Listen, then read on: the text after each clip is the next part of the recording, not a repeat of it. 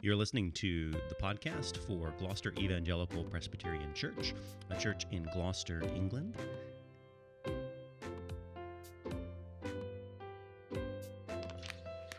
Well, our Bible reading is Acts chapter 8. So if you turn with me to Acts chapter 8. Last week we were reading of the great persecution which erupted in the church, and because of that the believers are scattered, and that's where we pick it up in Acts chapter 8. And last week we were introduced to Saul. He drops out of the action, and we pick up again in chapter 9 with Saul, and then from 9 onwards Luke turns to consider the inclusion of the Gentiles, the non-Jews, into the church. But chapter 8 is there in between. It's about the inclusions of the Samaritans into the church. So hear these words. Acts 8, reading from verse 4. Now those who were scattered went about preaching the word. Philip went down to the city of Samaria and proclaimed to them the Christ. And the crowds with one accord paid attention to what was being said by Philip when they heard him and saw the signs that he did. For unclean spirits, crying out with a loud voice, came out of many who had them, and many who were paralyzed or lame were healed. So there was much joy in that city. But there was a man named Simon who had previously practiced magic in the city and amazed the people of Samaria, saying that he himself was somebody great. They all paid attention to him, from the least to the greatest, saying, "This man is the power of God that is called great." And they paid attention to him because for a long time he had amazed them with his magic. But when they believed Philip, as he preached good news about the kingdom of God and the name of Christ, Jesus Christ, they were baptized, both men and women. Even Simon himself believed, and after being baptized, he continued with Philip, and seeing signs and great miracles performed, he was amazed.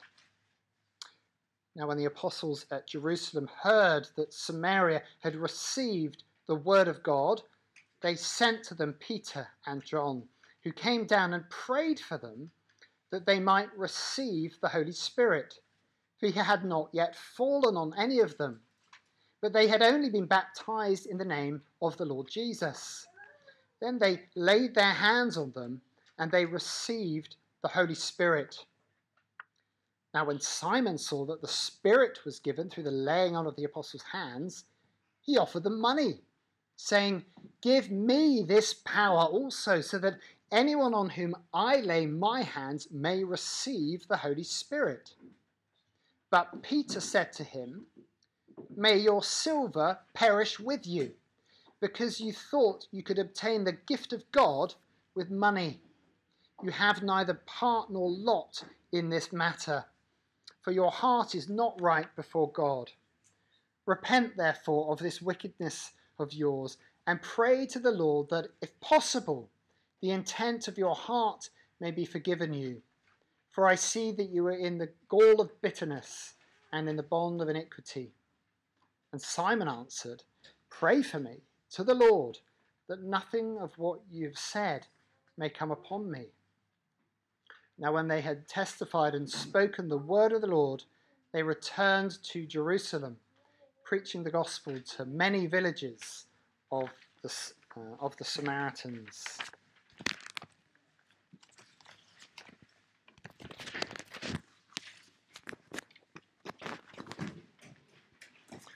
Well, the passage speaks of the entrance of the gospel into Samaria, and it breaks up into those 5 chunks that you see sort of written in the sheet there, that the gospel enters, and there's this great joy.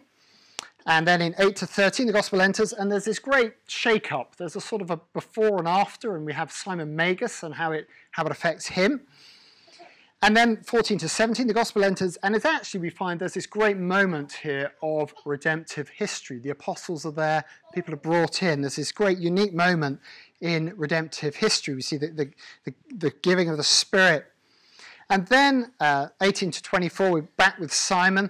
The gospel enters, there's this sort of shake-up, this clash of worldviews. But then verse 25, the gospel continues throughout Samaria.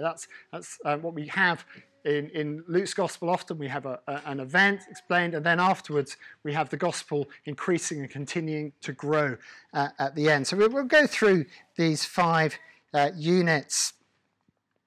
So the gospel enters, and there's just great joy in Samaria. Those who were scattered about went preaching the word. I think of that scattering. There was this terrible persecution which was an incredibly negative and sort of painful thing in one respect. People dragged from their homes. You know, moving house is stressful at the best of times. We often hate it. But just think of these believers in Jerusalem. They had to move house, but it was because they were being pursued, and they had to leave with whatever belongings they had and then scatter to, well, some of them scattered to Samaria, a place where they could not expect to receive a ready welcome. So we think it's a painful thing, a negative thing, but we see how God uses this to extend the gospel and to increase the preaching of the gospel. We think of scattering, think of seed being scattered and just the gospel increasing, or think of how that persecution came in Jerusalem. It was as if the authorities were trying to sort of stamp out the fires that were spreading there, the fire of the gospel, and all they succeeded in doing was spreading the fire of the gospel further afield, so that persecution, as it were, for them backfired, and God used that for the advance of the gospel. And so one of the things we see in Acts, which is so encouraging, is that it is the Lord who is sovereign over the advance of his gospel, over the advance of his purposes. It's not really the apostles who are there in control of everything. Very often they're sort of catching up with the action. We see actually it is the Lord, even through these great difficulties and troubles, who is advancing the action of redemptive history. And I think that's so encouraging for us, isn't it, as we look around the world, as we think about our own lives. And there's so much, you can look around and you see so much chaos out there, and perhaps you look at your own life and you see so much chaos sort of really pressing in close in your own life. Well, we can trust that in the midst of that, actually, that the Lord is advancing his gospel. Even as you sort of look at what's happening in America or China or wherever, you think, actually, the truth is the Lord is advancing his purposes. Whereas at a personal level, I love to think of the story of Joseph in the Old Testament and how those terrible things were happening to him, and yet through that, God was advancing his purposes. And it's a similar thing here. This great persecution that came upon the Jerusalem church was brutal and horrible and awful, and yet we stand back and we see actually the Lord has advanced his own purposes here. And so that's an encouragement for us as we look around the world. It seems chaotic, or we think about our own lives. We're called to trust in the Lord and in his sovereign purposes for us and for his world. And we're caught up in this work of God. And he's the one who's leading his purposes on. So those who were scattered went about preaching the word. And that expression, preaching the word, comes up many times in chapter 8. It comes up 5 times. It's translated 4 times preaching the word and 1 times telling the good news. Actually, well, it's verse 4, verse 12, verse 25, verse 35, verse 40. And it's the word there which is used to proclaim good news. It's kind of gospeling. It's the euangelion. It's the preaching of the gospel. So it's not necessarily a formal preach here, but the believers who went out, they were taking the gospel with them. And so we have Philip as one of those who was scattered. He went down to the city of Samaria, proclaimed to them the Christ. And we've already been introduced to Philip as one of the men set apart to help organizing the feeding program of the widows. Here God thrusts him into this new situation. He's publicly proclaiming the gospel in Samaria. And we think, we've mentioned already, just think of that ancient hatred that there was between the Samaritans and the Jews. And this division had gone back really to, well, the time of Solomon was the last time there'd been that united kingdom. And then it'd been a divided kingdom with Jeroboam, and then the northern kingdom. Remember, their kings had all been bad kings, and then they were carted off to exile and brought back with the Babylon, resettled with people from Babylonia. So that northern kingdom was a mix. It sort of had a Jewish. Well, they still had the Pentateuch, the first 5 books of the Bible, but then it was kind of a corrupted Jewish worship overlaid with all sorts of pagan practices. And so there's this great division and hatred, and yet Philip is there preaching Jesus Christ, preaching the Messiah in Samaria. The time has come. Jesus had been there before, but now the time has come. With Jesus ascended into heaven, the gospel is going to be richly, fully made known in Samaria. We're not told what he preached, so we're to assume that the content of that message was the content that we hear on the day of Pentecost, that actually Jesus is Lord and Christ. He would have been able to preach the gospel to the Samaritans. But verse 6, we see the crowds with one accord paid attention to what was being said by him, when they heard him and saw the signs he did. So these signs demonstrate that Jesus Christ is Lord, that he has authority over sin, over sickness, over evil, and that casting out of Satan, which we see in Jesus' own ministry, is here continued. Here is the continuing ministry of Jesus Christ, of the risen Jesus Christ. And they're paying attention to the content of his message, that Jesus is Lord. And there's much joy in that city. They're baptized, as we find later, into the name of Jesus. For the king has come, and that northern kingdom which is being reunited, those kingdoms which have been divided in Israel, are being reunited under one king, as the prophets foretold. So there's much joy in the city. The gospel enters, there's great joy. But the gospel enters, and then there's this great shake-up, there's this great challenge. Samaria is now under new management, it's under the management of Christ, and there are going to be great changes. So Luke here gives us the backstory of what things had been like in Samaria before the gospel came, and we're introduced to this man Simon, the man named Simon, who'd previously practiced magic. And that's where you get the word magus from, Simon Magus. Magus is related to magic. And the word, it's actually a Persian word, so it's connected with this old sort of Babylonian, old ancient Babylonian religion. Think of Matthew's gospel and the magi from the east. That's the plural. They're coming from the east. These wizards from the east, as John Milton put it. So when we think of him as a magician, you think of the Old Testament and some of those people sort of in the court of the Babylonians, think of the book of Daniel, or even Pharaoh, those who were in the court of Pharaoh. We think of people really with quite high cultural prominence, quite respected in that culture, and they dealt with occult power, principalities and power, so had a genuine power, but from those principalities and fallen powers. So it sort of takes us into this world which, for I suppose, secular humanist Europe, feels a bit weird to us, because we're sort of raised in this culture where what you see is what you get, and the only thing that exists are things that you can sort of see and touch. Well, the Bible gives us this worldview where God exists, and there are these powers that exists, and Simon Magus had been part of that whole power. So he's been there in the city and amazed people with this magic, and they all paid attention to him, from the least to the greatest. See the scope of what he was doing, from the beggar on the street to the judge in his chamber. They paid attention to him, saying, "This man is the power of God that is called great, this man." So that's quite a write-up, isn't it, for Simon Magus? And it's all focused on him. They all paid attention to him. And for a long time he'd amazed them. So he's a well-established figure there in that culture.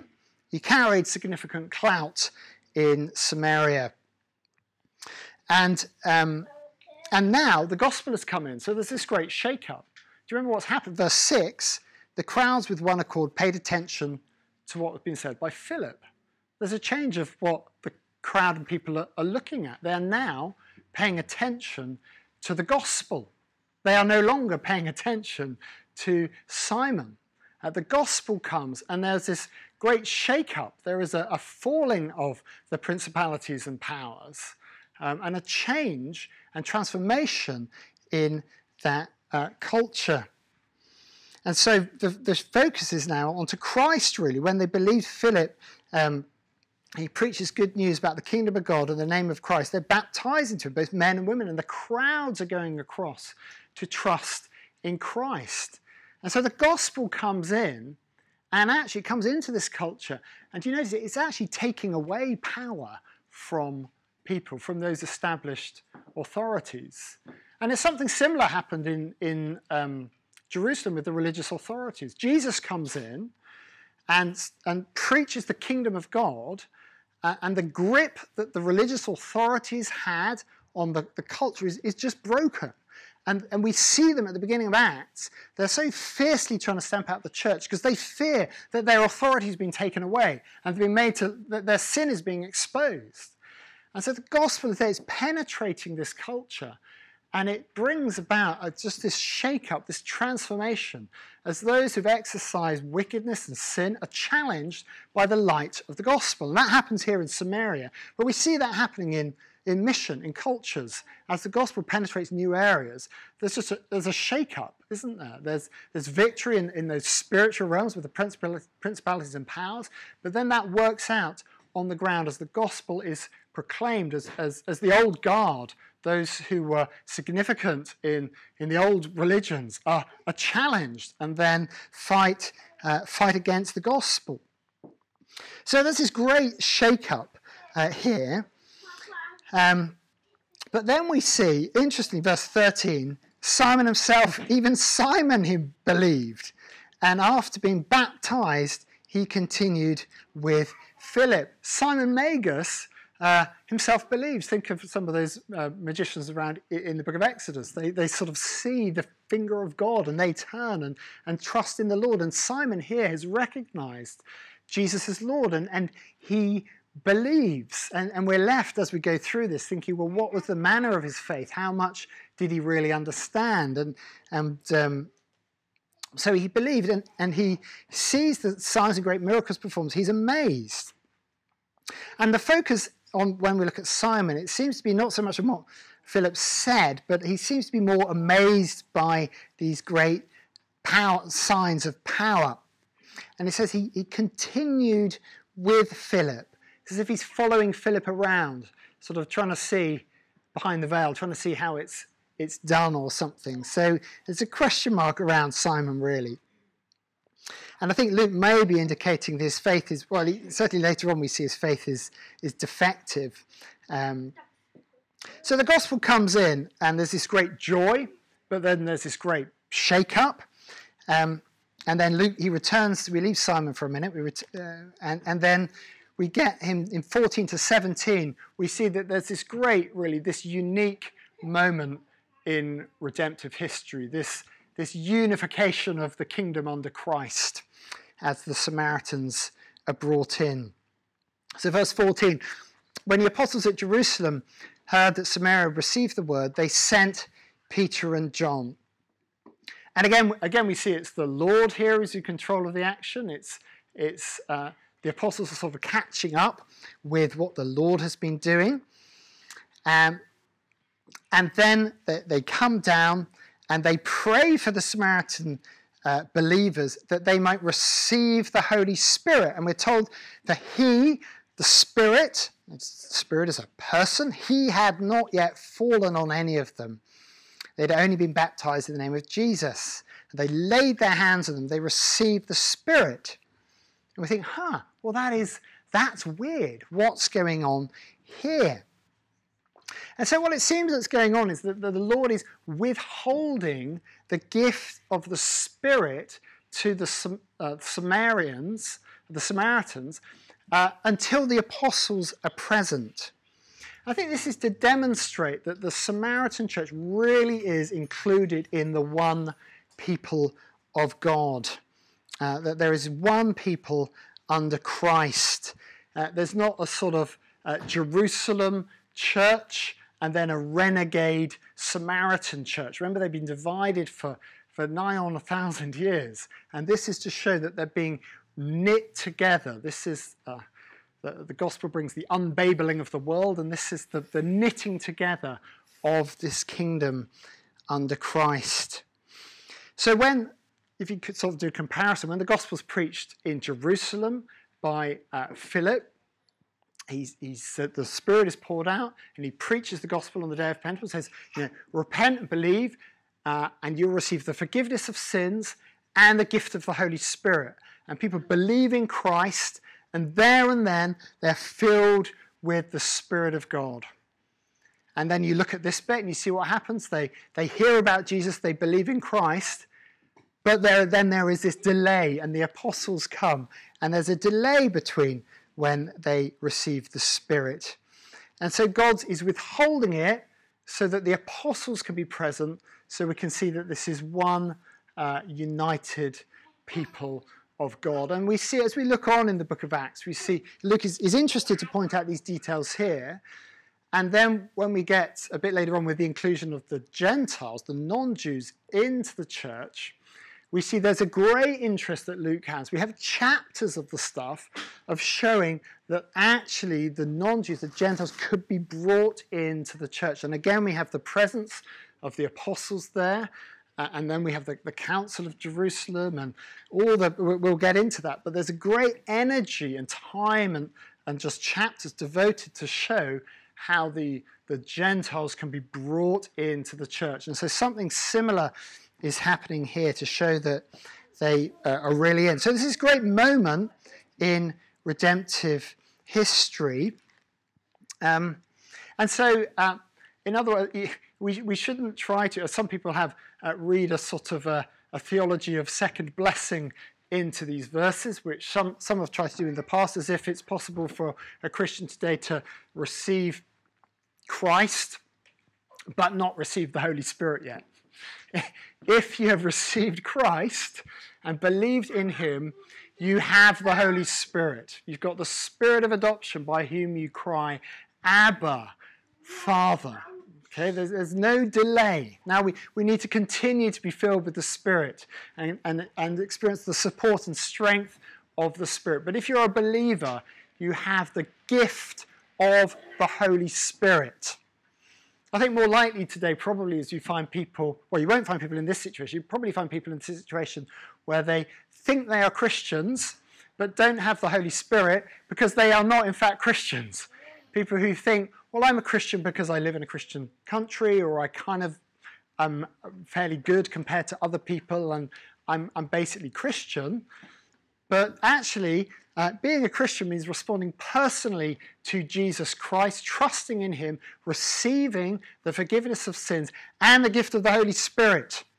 So today we'll find people who think they're Christians, but they don't have the Spirit because they are not Christians. And so the offer of the gospel, if there's anyone listening to this or out there who is in that condition, is believe on the Lord Jesus Christ, repent of your sins, receive the forgiveness of sins, and you will receive the gift of the Spirit, God with us, dwelling in us. And that's where this great joy comes from the people. The joy wasn't so much in the just the outward miracles, it was that, but there's great joy with God himself being with them. So, this is, but here we have this unique moment of redemptive history. So back to Simon Magus now, back to the text in verse 18. Back to Simon the magician, or Simon the ex-magician as he is now. So now, when Simon saw that the Spirit was given through the laying on of the apostles' hands, He offers them money, saying, "Give me this power also, that anyone on whom I lay my hands may receive the Spirit." So he's converted, he's baptized, he believes the message, but we see there's this really significant holdover from his old pagan background and the old ways of doing things. He's trying to buy this position of church office, whereby he can sort of exercise authority and power in the church. So he wants, presumably, to go from being in this sort of high position in this pagan system to what he thinks of as a sort of a high position in the Christian system, and sort of just transfer across and bringing with him this whole understanding of pagan religion with him. And so he received this incredibly sharp rebuke, because the apostles perceive very clearly that this man should be let nowhere near the leadership of this new church, nowhere near. So you see this sharp rebuke in verse 20. Peter said to him, "May your silver perish with you." That's an incredibly sharp, it's actually like an imprecation, it's like a curse, isn't it? May you perish, may your silver perish with you, because you thought you could obtain the gift of God with money. Simon thinks he can buy the Spirit, or buy the ability to sell, to vend the Spirit of God, to bottle and sell forgiveness, to trade in it. And if you know church history, you know that this corruption comes into the church, and this has happened. People have bought and sold and traded forgiveness. I suppose most famously before the Reformation, people were selling indulgences and just getting rich out of the gospel. And actually, Simon has got he has a sin, a whole class of sins, you may know, which are named after him. The sin of simony, which is the purchasing of ecclesiastical office. It's called simony, and people would do this. They buy up bishoprics. Why? Well, to get power and status and money. You buy the stuff. So you know you're on a bad track, don't you, if you have a whole class of sins named after you. That is bad, isn't it? And Simon has this sin named after him. And it's just hideous when you think about this terrible abuse. And so the apostles, they just see this. They say, "You have neither part nor lot in this matter, in this ministry," laying hands on people, exercising this apostolic ministry. "For your heart is not right before God. Repent, therefore, of this wickedness of yours." They see it. And this is interesting. "Pray to the Lord that, if possible," it's not a foregone conclusion, he's standing in danger, "if possible, the intent of your heart may be forgiven." Well, that's interesting, isn't it? We need to pray sometimes that the intents of our heart is forgiven. It's not just outward actions that the Lord sees. He sees the motives of our hearts. He searches our hearts. He sees the intent of our hearts. And we need to be cleansed from often our motives. "If possible, the intent of your heart may be forgiven you." So Simon stands in danger. I mean, you remember what happened to Ananias and Sapphira, who lied to the Holy Spirit. Simon stands in this dangerous position. And Peter continues, "For I see that you are in the gall of bitterness and in the bond of iniquity." Peter sees under the surface, to see what is really going on in this man's life. There's bitterness. He feels hurt. Simon Magus feels hatred. Perhaps he feels this loss of position quite keenly. He's in the bond of iniquity. He's bound with sin. Many people are set free from their sin. He's still got this going on. And Peter says, "Look, I see it." Now, it may be that other people didn't see it.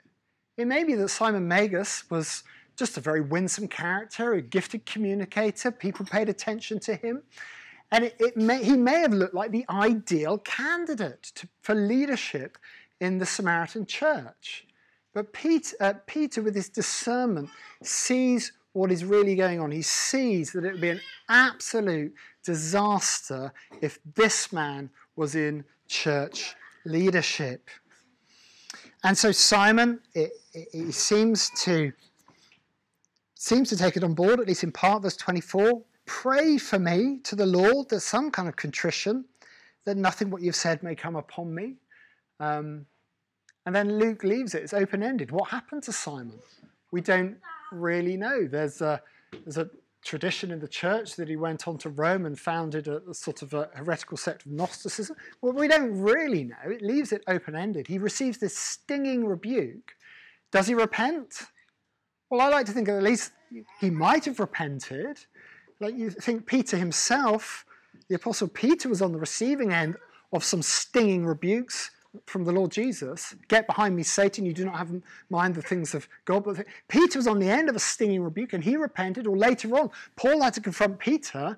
So there is a possibility, praise God, that we could be on the receiving end of rebukes and correction and repent. Did Simon repent? Well, we're not told whether he repented. But I think it's pretty clear that what he didn't do was take up leadership in the church in Samaria. He was just completely barred from the leadership. And then we see the apostles, and then are happy to they move on, and we find them preaching the gospel elsewhere. And that's we see the triumph and progress of the gospel in that last section as the continuation of the gospel.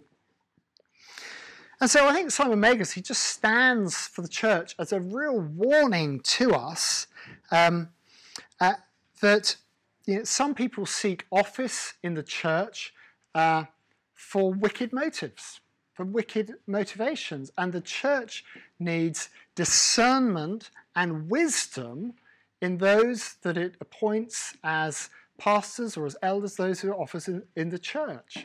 Because it's not the case that just because someone is successful in the world, that they're going to make a great leader in the church. Sometimes we just think that. I mean, how many celebrity pastors who blow up a ministry do we need before we stop and think, yeah, maybe we should just look at the Bible and consider what are the biblical requirements for leadership and eldership, rather than just adopting those ways of the culture around us. And this is quite a theme, actually, that Luke develops in the book of Acts, even. There's an interest in leadership and good leadership and bad leadership. We see the apostles held up as those who exercise a godly, sacrificial leadership, who didn't get rich out of it. Remember, Peter says in chapter 3 of Acts, he says, money and gold I do not have. He exercised this massive ministry, didn't get rich out of it. And in chapter 20 in Acts, Paul is saying, Your riches, your silver, your gold, I didn't covet. And my own hands, I worked hard. He's offering himself as a model of leadership. And then he says to the elders in Ephesus, yeah, after I'm gone, savage wolves will come into the church to devour the flock. And so there's a warning, isn't there, that we see through the book of Acts, that people come into the church for their own gain. They're in the Christian ministry for their own status, for their own wealth, and they abuse the flock and tear apart the flock. And so there's this warning. We see it in Acts, and actually we see it in the letters, in 2 Corinthians. Paul is dealing with this kind of thing, and we see it in the pastoral epistles. There's a great theme in the New Testament, and we're going to be preaching as we move into sort of into September onward, into beginning at the pastoral epistles, because our prayer is that we'd actually have a biblical leadership which is based on Christ and sacrificial service, and based on what he's revealed in his word, and not just be mindlessly adopting the ways of the culture around us. So this, Simon, there's a lot to say here, but he stands as a warning to the church.